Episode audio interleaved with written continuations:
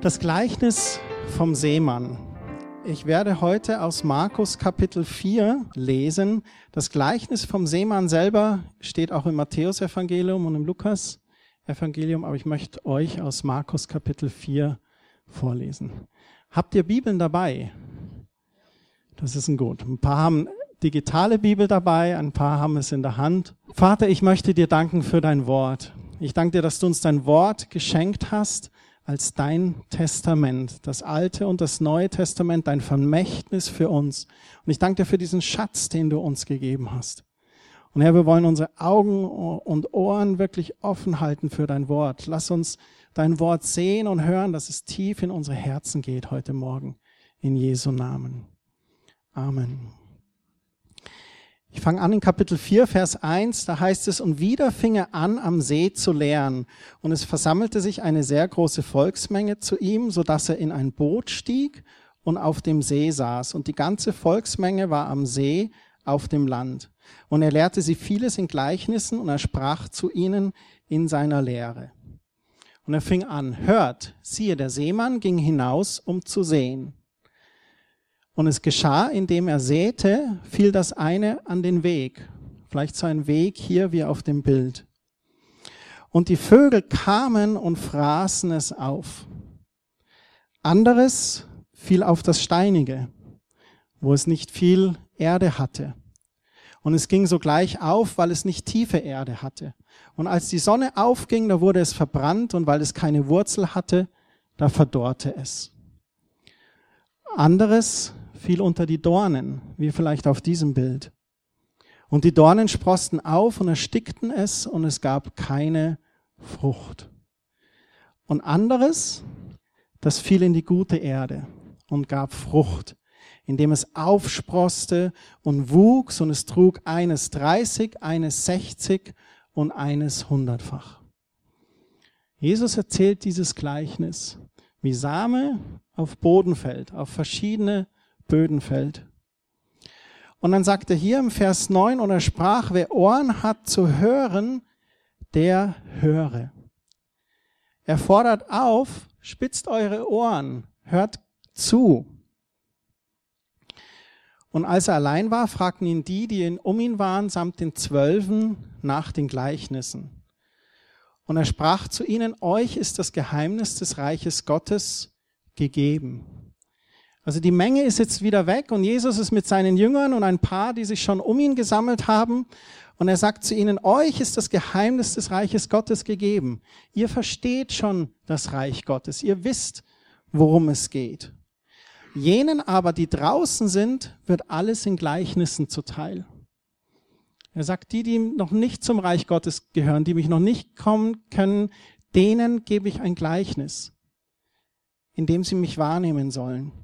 Und dann kommt ein eigentümlicher Satz in Vers 12. Da heißt es, damit sie sehend sehen und nicht wahrnehmen und hörend hören und nicht verstehen. Wie kann man mit den Augen sehen und doch nicht wahrnehmen? Wie kann man mit den Ohren hören und doch nicht verstehen? Ihr kennt vielleicht die Geschichte vom kleinen Prinz. Man sieht nur mit dem Herzen gut. Und ich glaube, Jesus geht es genau darum. Du kannst ein Gleichnis und eine Geschichte hören, so wie ich es gerade vorgelesen habe, und du hörst es und sagst, ja, für Boden ist klar, der Bauer, der sät den Samen, so ist es halt. Und dann kannst du weggehen und denken, okay, das ist ganz einfach Saat und Ernte. Und Jesus möchte aber, glaube ich, dass wir mit den Augen des Herzens sehen, mit den Ohren des Herzens sehen, danach forschen, was bedeutet es wirklich. Er sagt in diesem Vers 12, damit sie sehen, sehen und nicht wahrnehmen und hören, hören, nicht verstehen, damit sie sich nicht etwa bekehren und ihnen vergeben werde. Das könnte man falsch verstehen. Da könnte man daraus verstehen, ja, Jesus redet in Gleichnissen und möchte gar nicht, dass die sich bekehren. Aber ich glaube, gerade das Umgekehrte ist der Fall. Jesus redet in Gleichnissen, weil er möchte, dass wir als Menschen aufmerksam werden und aufmerken und tiefer nachdenken. Nicht nur so offensichtlich schauen, sondern mit dem Herzen zu sehen. um wirklich zu verstehen, was ist hier wirklich gemeint. Und im Vers 13 sagt er zu ihnen, begreift ihr dieses Gleichnis nicht und wie wollt ihr all die Gleichnisse verstehen? Eine andere Übersetzung heißt es, wenn ihr dieses Gleichnis nicht versteht, werdet ihr alle anderen nicht deuten können. Was ist Verstehen? Wann haben wir verstanden? Ich glaube, wir verstehen dann, wenn wir Verstandenes in die Tat umsetzen. Ein Beispiel ist zum Beispiel bei ganz kleinen Kindern, die noch nicht das Wort Hitze oder heiß kennen, bis sie es irgendwann mal feststellen. Entweder durch Zufall oder sie merken es, irgendwann kommt ein Kind mal drauf, Herdplatte heiß, Feuer heiß. Und manchmal verbrennen sich die Kinder auch dann. Und ich weiß nicht, ob es schon Kinder gehen ja durch so Phasen und es gibt dann, wenn sie dann anfangen können zu reden und irgendwann haben sie dieses Wort heiß. wenn sie die erste Erfahrung gemacht haben mit heiß, dann haben sie verstanden. Wenn sie dann eine Kerze sehen und sie stehen daneben, dann kommt heiß, heiß. Dann haben sie verstanden. Dann ist es irgendwo ins Herz gerutscht. Und du kannst einem kleinen Kind noch so oft sagen, das ist heiß, lang ist nicht an, das ist heiß, lang ist nicht an, das ist heiß, lang ist nicht an. Irgendwann langt es hin, bis es das verstanden hat. Das heißt, wo, wo es eine Empfindung bekommen hat. Genauso vielleicht in der Fahrschule mit dem Stoppschild. Uns wird es gesagt, beim Stoppschild anhalten. Und nicht immer machen wir das. Gerade die Stoppschilder, die wir gut kennen oder die gut einsehbar sind. Aber in der Fahrschule wird es uns beigebracht, beim Stoppschild halten. Und ja, ja, klar, beim Stoppschild halten. Und dann gibt es manche Autofahrer, die haben es nicht wirklich verstanden. Und die halten nicht unbedingt bei jedem Stoppschild. Und manchmal muss man die Konsequenzen davon ziehen und die kann leider in einem Unfall dann sogar enden. Und das wäre sehr tragisch. Aber wenn du mit dem Herzen verstanden hast, okay, hier Stoppschild, gefährliche Strecke, gefährliche Stelle, lieber mal wirklich stoppen und langsam vor und schauen, ah, okay, alles klar. Stoppschild bedeutet ja Vorfahrt gewähren. Dann, wenn wir das wirklich verstanden haben, dann geht's uns gut. Und es sind nur zwei Beispiele, die, glaube ich, bei diesem Gleichnis für mich wichtig sind, dass wir nicht nur mit dem Auge so sehen, okay, ja, Saat und Ernte, sondern dass wir wirklich verstehen, was meint hier Jesus. Und ich bin sehr dankbar, weil Jesus geht dann ab Vers 14 auch weiter und erklärt nochmal dann seinen Jüngern, wie er das deutet. Im Vers 14 heißt es, der Sämann, der sät das Wort. Schon der erste Hinweis, was ist der Same? Das Wort. Das Wort ist der Same. Und der Sämann, der sät. Und wer ist der Sämann? Hier in diesem Falle? Ich bin zum Beispiel ein Seemann, aber da gerade in der Geschichte, wer hat gerade gesät? Jesus, genau. Aber auch wie du sagst, ich bin der Seemann. Ich sehe gerade hier Samen. Wo immer wir das Wort Gottes aussprechen, säen wir diesen Samen. Egal auf jeden, welcher Boden gerade um uns herum ist, der Same wird da gesät. Und wir werden später noch sehen, es muss nicht mal Wort Gottes sein. Alle Wörter, die wir aussprechen, sind wie Samen. Aber da kommen wir noch hin. Und dann fängt er an im Vers 15, die an dem Weg aber sind die, bei denen das Wort gesät wird und wenn sie es hören, sogleich der Satan kommt und das Wort wegnimmt, das in sie hineingesät worden ist. Und ebenso sind die, die auf das Steinige gesät werden, die, wenn sie das Wort hören, es sogleich mit Freuden aufnehmen und sie haben keine Wurzel in sich, sondern sind Menschen des Augenblicks. Wenn nachher Bedrängnis oder Verfolgung um des Wortes willen entsteht, dann ärgern sie sich sogleich. Und andere sind die unter die Dornen gesäten. Es sind die, die das Wort gehört haben und die Sorgen der Zeit und der Betrug des Reichtums und die Begierden nach den übrigen Dingen kommen hinein und ersticken das Wort und es bringt keine Frucht. Und die auf die gute Erde gesäten sind jene, die das Wort hören und aufnehmen und Frucht bringen. 30, 60 und hundertfach. Und Jesus deutet hier die, die vier Böden. Und ich möchte nochmal durchgehen. Hier haben wir den Weg, wo er sagt, das fällt auf den Weg und die Vögel fressen es auf und es hat keine Frucht. Und er deutet das, er sagt, der Satan kommt, sobald sie es hören und nimmt es ihnen weg. Also hier rechts und links vom Weg, da ist überall, da sprießt es und ist schön grün, aber hier auf dem Weg, da sprießt nichts, keine Möglichkeit. Und da kommen gleich die Vögel und holen sich das weg. Und da geschieht nichts. Wir waren letzte Woche in Südtirol ein paar Tage und da war eine Stelle, wo eine Wiese war und da waren so schöne Granitsteinplatten über die Wiese gelegt. Und es war ganz interessant zu beobachten. Das Gras war so richtig schön satt und fest und wuchs und auf den Steinen nichts. Und dann kamen die Vögel und die haben aber nicht im Gras gesucht nach irgendwelchen Würmern, sondern es waren so ganz klein, ich weiß nicht, was es waren, Spatzen oder Schwalben irgendwie.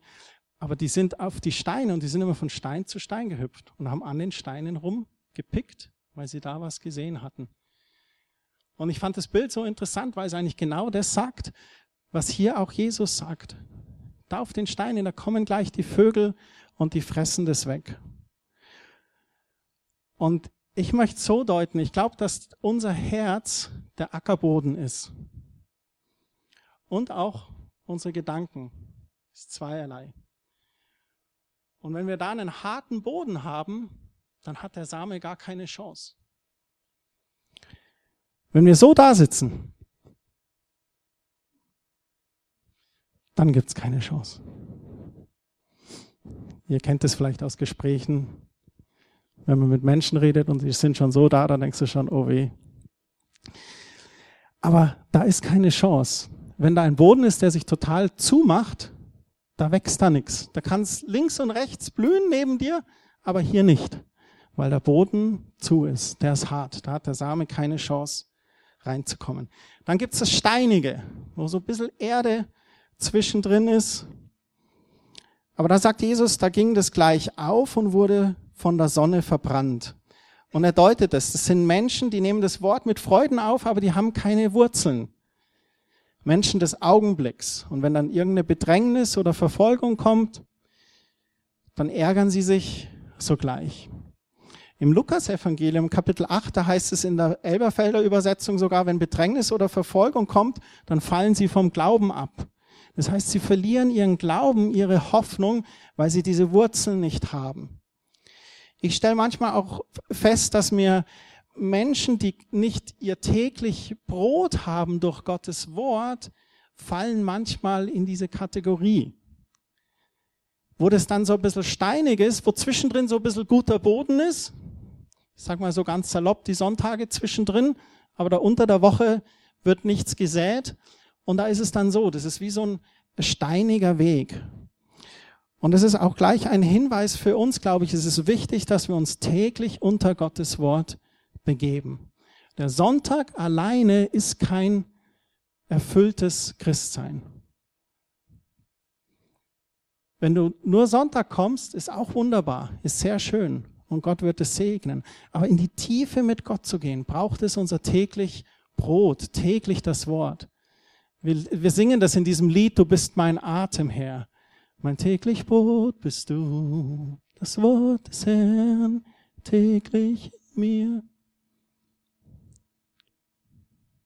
Und das brauchen wir, unser täglich Brot.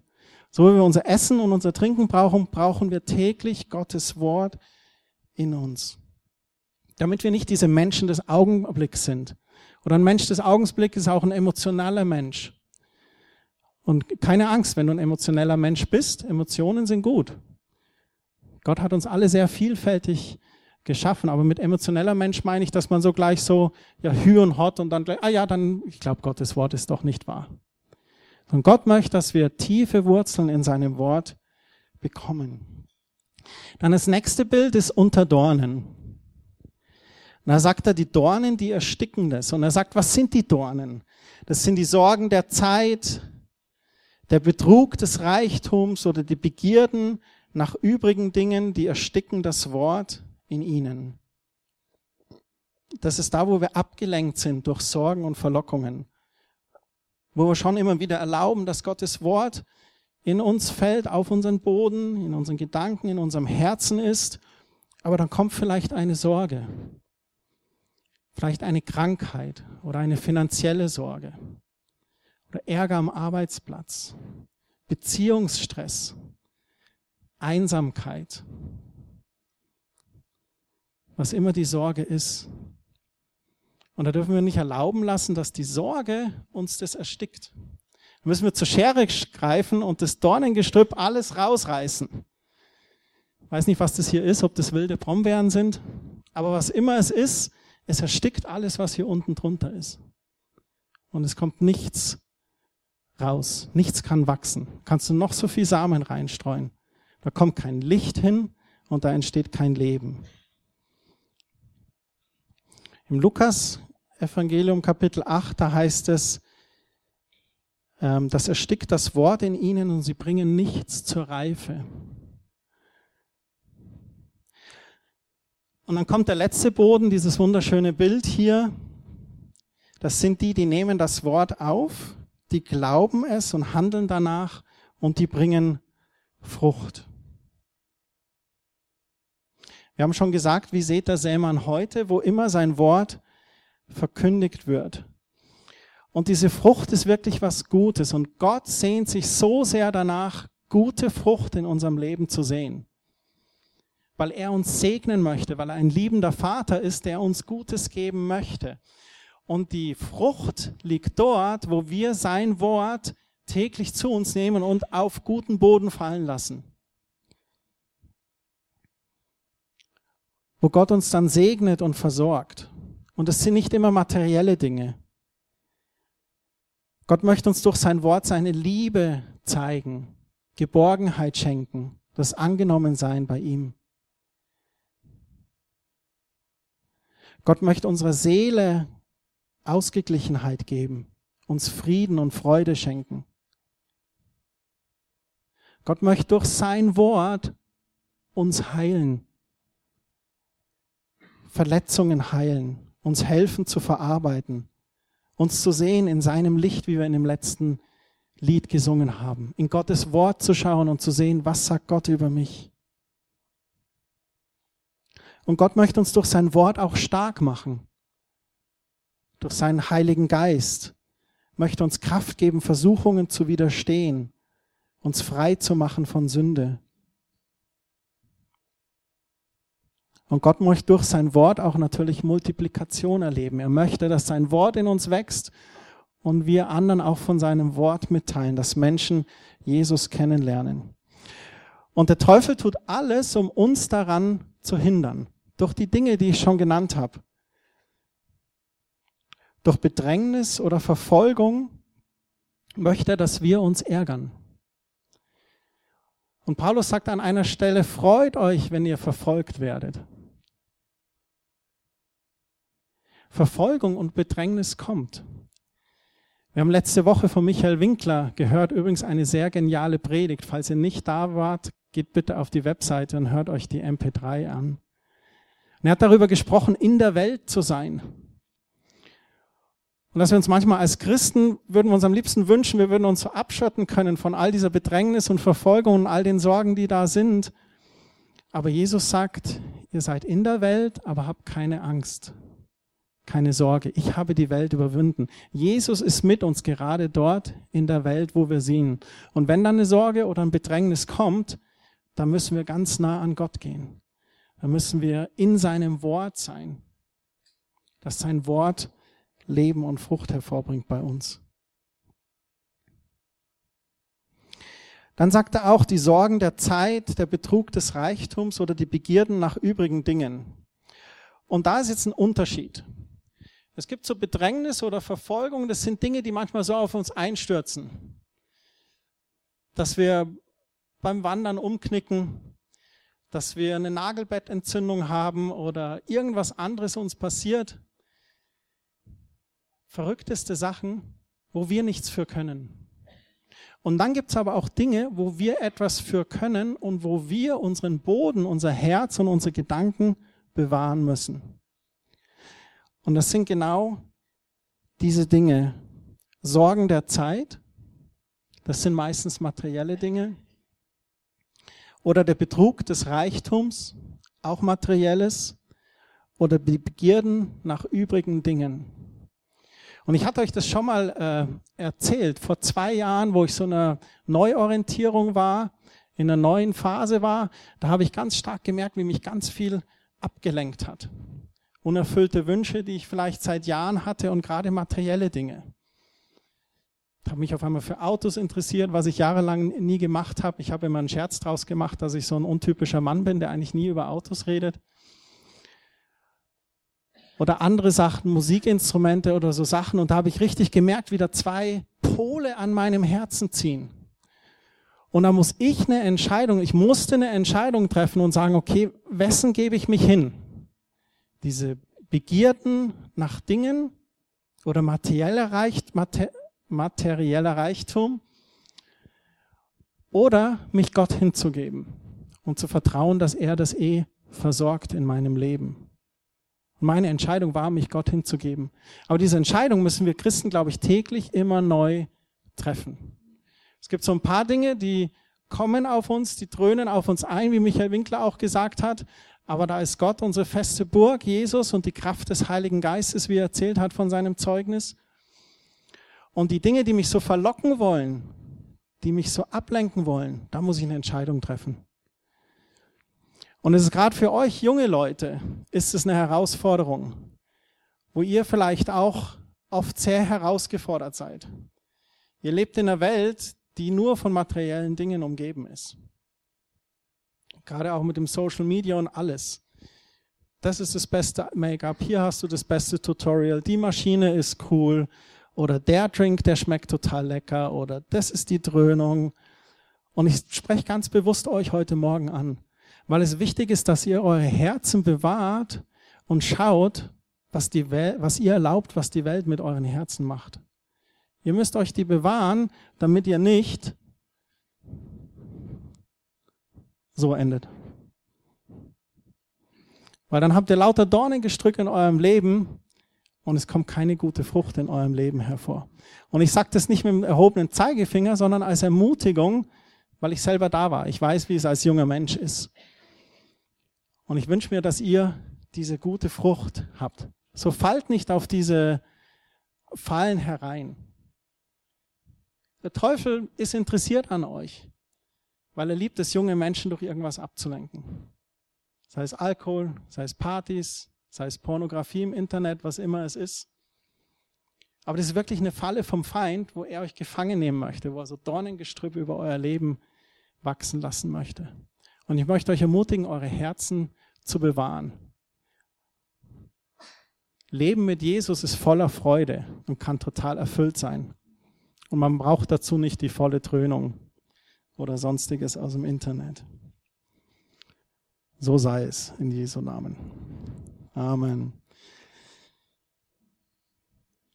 So, wie erlange ich jetzt diese gute Frucht? Wie sieht das ganz praktisch aus? Ich habe schon ein bisschen gesagt, dass wir unsere Herzen bewahren und in Lukas 8, Vers 15, da heißt es, das in dem guten Erdreich aber sind die, welche das Wort, das sie gehört haben, in einem feinen und guten Herzen bewahren und Frucht bringen in standhaften Ausharren. Also es ist wichtig, dass wir das Wort in unserem Herzen bewahren, aber eben nicht in so einem steinigen Herzen wie der Weg, sondern in einem feinen und guten Herzen. Ich finde es so eine tolle Beschreibung. Das ist ähm, ja, in einem guten Charakter. Wir haben, die Mitarbeiter kennen das Thema Charakter vielleicht ein bisschen. Ihr habt ein Buch von uns im Frühjahr geschenkt bekommen von einem äh, christlichen Autor, ein äh, Psychologe. Und er spricht über Charakter. Und dass wir ein feines, ein gutes Herz haben, einen guten Charakter und dass da Gottes Wort in uns Raum bekommt. Und Jesus sagt es hier, ihr müsst das Wort in einem feinen und guten Herzen bewahren und Frucht bringen in standhaften Ausharren. Ausharren. Mein täglich Brot, täglich das Wort, in Geduld. Herr, schenk mir Geduld, jetzt! Sofort! Ich brauch's jetzt! Und ich weiß, wie es ist, ich mache mich nicht lustig. Es gibt Sachen, wo ich seit über zehn Jahren bete und ausharre. Es gibt andere Dinge, wo Gottes Wort in meinem Leben, in meinem Herzen Frucht bringt, die schneller da sind. Und eins habe ich festgestellt, das Ausharren lohnt sich. Es lohnt sich, sich sein Herz zu bewahren, ein feines und gutes Herz, und es lohnt sich auch auszuharren. Der Schreiber im Hebräerbrief, der ermutigt uns auch nochmal. Da heißt es im Hebräer 10, Vers 35, werft nun eure Zuversicht nicht weg, die eine große Belohnung hat. Denn Ausharren habt ihr nötig, damit ihr, nachdem ihr den Willen Gottes getan habt, die Verheißung davontragt. Er sagt, wir sollen zuversichtlich bleiben. Wir sollen das nicht wegwerfen, was wir bisher von Gott bekommen haben. Weil es eine große Belohnung hat. Und dann wieder dieses schöne Wort Ausharren oder Geduld habt ihr nötig, damit ihr, nachdem ihr den Willen Gottes getan habt, die Verheißung davontragt. Und das ist ein interessanter Satz, damit ihr, nachdem ihr den Willen Gottes getan habt. Was ist der Wille Gottes? Gottes Wort. Das heißt, wenn Gott in seinem Wort zu uns spricht, fordert es uns heraus zu einer Reaktion. Wann immer wir Gottes Wort hören, sei es an einem Sonntagmorgen oder sei es ich in meinem Kämmerlein, ich lese mein Wort, das Wort Gottes fordert uns heraus. Manches ist relativ leicht. Der Herr ist mein Hirte, mir wird nichts mangeln. Schön. Und dann steht in Gottes Wort auch, geh hin und sündige nicht mehr. Fordert mich heraus, von alten Wegen umzukehren. Gott ist Vergebung, aber er sagt auch, okay, geh hin und sündige nicht mehr. Unser Leben da umzuordnen.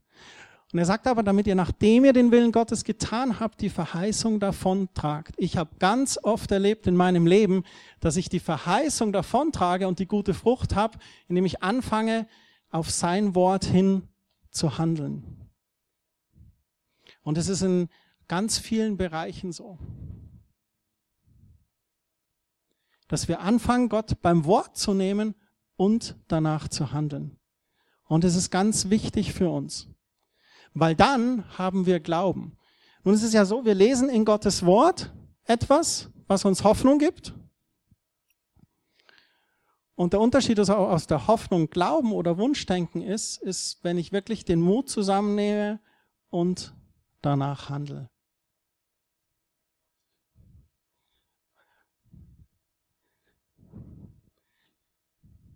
Und dann sagt er weiter im Vers 37, noch eine ganz kleine Weile und der Kommende wird kommen und nicht säumen. Und dann zitiert er aus dem Alten Testament, mein Gerechter aber wird aus Glauben leben. Glauben ist das Vertrauen auf Dinge, die wir noch nicht sehen. Glauben ist das Vertrauen, dass wenn Gott sagt, durch, deine Striemen, durch seine Striemen sind wir geheilt, dass wir das wirklich für uns nehmen. Sagen, Herr, ich will dir vertrauen, ich will dir glauben. Und wenn er sich zurückzieht, wird meine Seele kein Wohlgefallen an ihm haben. Wir aber sind nicht von denen, die zurückweichen zum Verderben, sondern von denen, die glauben zur Gewinnung des Lebens. Er sagt dann im Vers 38, wenn er sich zurückzieht, dann wird meine Seele kein Wohlgefallen an ihm haben. Es gibt Punkt, wo Gott sagt, da bin ich traurig, da habe ich kein Wohlgefallen, wenn du dich zurückziehst. Und dann heißt es im Vers 39 gleich, aber wir wollen nicht die sein, die zurückweichen zum Verderben, sondern von denen, die glauben zur Gewinnung des Lebens. Es braucht da ein bisschen einen Umf. Oder wie sagt dieser Fernsehkocher, ein bisschen ein Speed, ein bisschen Gewürz muss noch ins Essen. Es braucht von uns diese Initiative, dass wir sagen, ja, ich will. Weil wenn das nicht da ist, dann können wir uns mit Gottes Wort berieseln, wie wir wollen. Wir müssen unser Herz öffnen, wir müssen Gottes Wort beim Wort nehmen, auf sein Wort hin handeln und wirklich glauben und vertrauen, dass sein Wort Ja und Amen ist.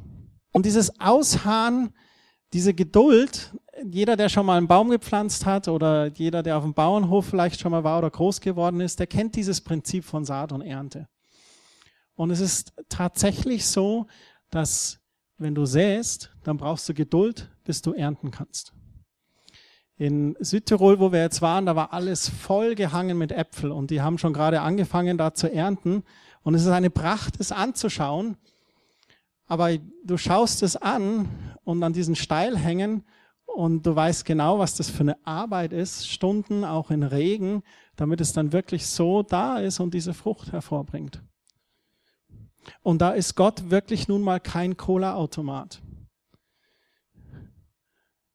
Und es gibt Dinge, die dauern einfach mal ein bisschen. Manches geht schnell bei Gott, manchen da müssen wir einfach ausharren. Warum, weiß ich manchmal auch nicht. Aber was ich weiß, ist, dass das Ausharren sich lohnt. Manchmal erleben wir auch Niederlagen oder Schicksalsschläge, wo wir hier auf Erden keine Antwort haben. Das möchte ich ganz ehrlich sagen. Aber das hat Zeit, wenn wir eines Tages Gott treffen. So viel Größe sollten wir uns lassen, dass wir hier auf Erden nicht auf alles eine Antwort bekommen. Aber was ich weiß, ist, dass Gottes Wort gute Frucht hervorbringen kann. Wenn wir ausharren, wenn wir geduldig sind, in den feinen und guten Herzen uns das bewahren. Und ich möchte auch eine Geschichte kurz vorlesen. Und zwar von dem schottischen Farmer Fleming. Ein armer schottischer Farmer mit dem Namen Fleming war eines Tages im Moor unterwegs, als er Hilfeschreie hörte. Er ließ sein Werkzeug fallen und rannte den Hilferufen hinterher. Und hinter den Hilferufen, da verbarg sich ein kleiner Junge, der bis zur Hüfte im Moor versunken war. Der Farmer Fleming half dem Jungen und rettete ihn dadurch vor einem schlimmen Tod des Erstickens im Moor. Am nächsten Tag erhielt der Farmer Besuch von einem sehr wohlhabenden Mann, der in einer Kutsche vorfuhr. Er stellte sich als der Vater des geretteten Jungen vor. Er sprach zu ihm, ich bin zutiefst dankbar, dass Sie meinen Sohn gerettet haben. Wie kann ich das wieder gut machen? Der Farmer winkte mit der Hand ab und sagte, ich kann keine Bezahlung dafür verlangen, dass ich getan habe, was getan werden musste. Es war selbstverständlich. In dem Moment kam der Sohn des Farmers aus der Tür des Wohnhauses. Da fragte der reiche Mann den Farmer, ist das dein Sohn? Der Farmer antwortete, ja, das ist mein Sohn. Okay, dann lass uns bitte einen Deal machen. Erlaube mir deinem Sohn dieselbe Schulbildung und Ausbildung zu ermöglichen, wie sie mein Sohn hat, dem du das Leben gerettet hast. Und genau das geschah. Das war der Deal. Der Sohn des Farmers Flanging ging auf die besten Schulen. Er machte seinen Abschluss am bekannten St. Mary's Krankenhaus in London und wurde bekannt als Sir Alexander Fleming, der das Penicillin erfand. Viele Jahre später bekam der Sohn des reichen Mannes, der aus dem Moor gerettet wurde, eine Lungenentzündung. Was rettete ihm das Leben? Genau das Penicillin, das Sir Alexander Fleming erfunden hatte. Wie hieß der reiche Mann? Lord Randolph Churchill. Sein Sohn Sir Winston Churchill. Der Mann, der England bewahrt hat im Zweiten Weltkrieg vor einem Niedergang. Unter anderem. Diese Geschichte ist für mich so ein wunderbares Beispiel von Saat und Ernte. Es gibt viele Geschichten in der Bibel über Saat und Ernte, aber in dem Fall war es mir wichtig, auch eine nicht biblische Geschichte zu nehmen, um zu zeigen, dass Saat und Ernte wirklich ein von Gott gesetztes Prinzip ist. Ein Naturgesetz, wie zum Beispiel auch die Schwerkraft. Es ist einfach da. Saat und Ernte funktioniert leider auch in negativen Bereichen. Deswegen ist es so wichtig, dass wir aufpassen, was wir aus meinem Munde sprechen. Wenn die Nase läuft, oh, ich glaube, ich werde krank. Na, wenn du das glaubst, was kommt da aus einem Mund? Wie viel Wort Gottes ist da in uns? Ist es da so ein steiniger Weg oder Dornen? Oder ist da guter Boden, der sagt, Mensch, meine Nase Gottes kann ich jetzt gar nicht gebrauchen. Ich danke dir, dass Jesus ans Kreuz gegangen ist, meine Krankheit getragen hat und ich bete, dass dieser Schnupfen weggeht in Jesu Namen. Danke, dass ich durch deine Striemen geheilt bin. Und dann im Vertrauen auf Gottes Wort und im Glauben zu stehen und da wirklich Besserung zu erleben. Das ist es eigentlich ganz, ganz praktisch. Ja, das führt jetzt vielleicht zu weit, aber es sind auch negative Worte, die uns geprägt haben. Ich spreche das kurz an sind, wir wachsen auf, wir leben in unserem Leben, gerade als Kind sind wir ganz verletzlich und verletzbar. Und das ist ganz wichtig, welche Worte wir manchmal so empfangen haben. Welche Worte würden über unser Leben gesprochen? Sind diese Worte segnend gewesen oder sind sie uns fast zum Fluch geworden? Du tauge nichts, aus dir wird nie was. du bist der hässlichste von meinen drei Söhnen?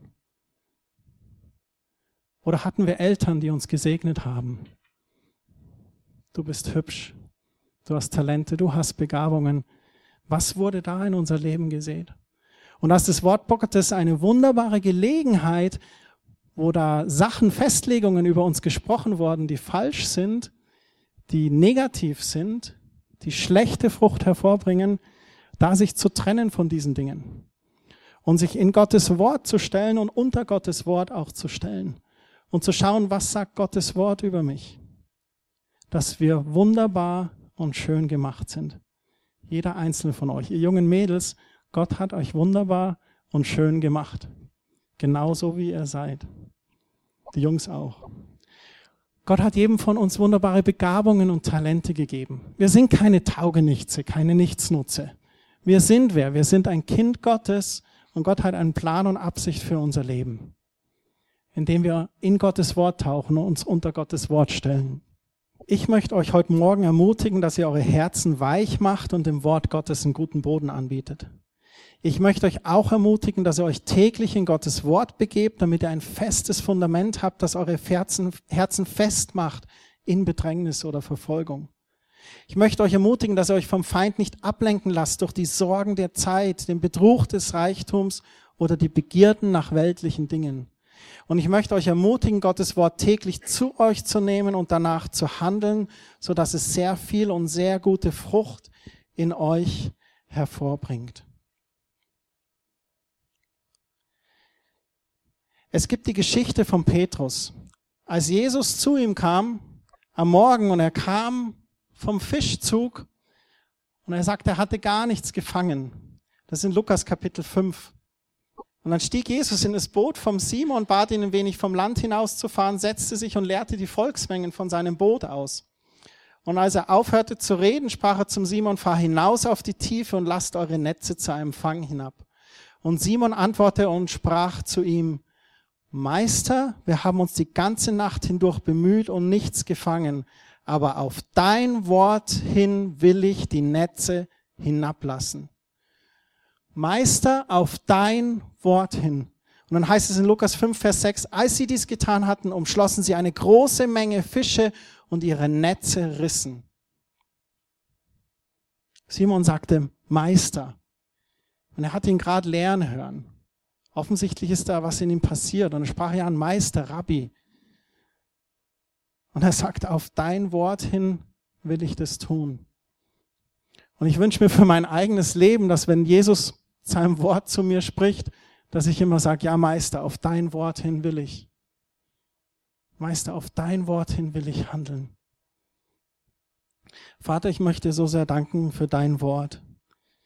Und ich bitte dich, dass du unsere Herzen weich machst, ein feines und gutes Herz uns schenkst, wo der Same gut reinfallen kann dein Wort und dass es gute Frucht hervorbringt in uns, 30, 60 und 100-fach. Ja, da wo Bedrängnis oder Verfolgung ist, dass wir nicht abfallen, sondern im Gegenteil, dass wir dann erst recht in dein Wort gehen und dein Wort tanken, unter dein Wort uns stellen. Und Herr, bewahre uns durch Sorgen oder den Betrug des Reichtums abgelenkt zu sein von dem, was dein Wort sagt. Lass dein Wort reichlich in uns wohnen. Lass es Priorität haben in unserem Leben, Herr. Und Herr, wir bitten dich um Vergebung, wo wir dein Wort abgelehnt haben. Wir bitten dich um Vergebung, wo wir dein Wort nicht beachtet haben. Hilf uns täglich, dein Wort aufzuschlagen, darin zu lesen. Und erfüll du unsere Herzen und unsere Gedanken mit deinem Wort in Jesu Namen. Und füll uns so sehr, dass wir selber zum Seemann werden Hilf uns, Seemann zu sein, dein Wort zu streuen, Herr, in Jesu Namen. Amen.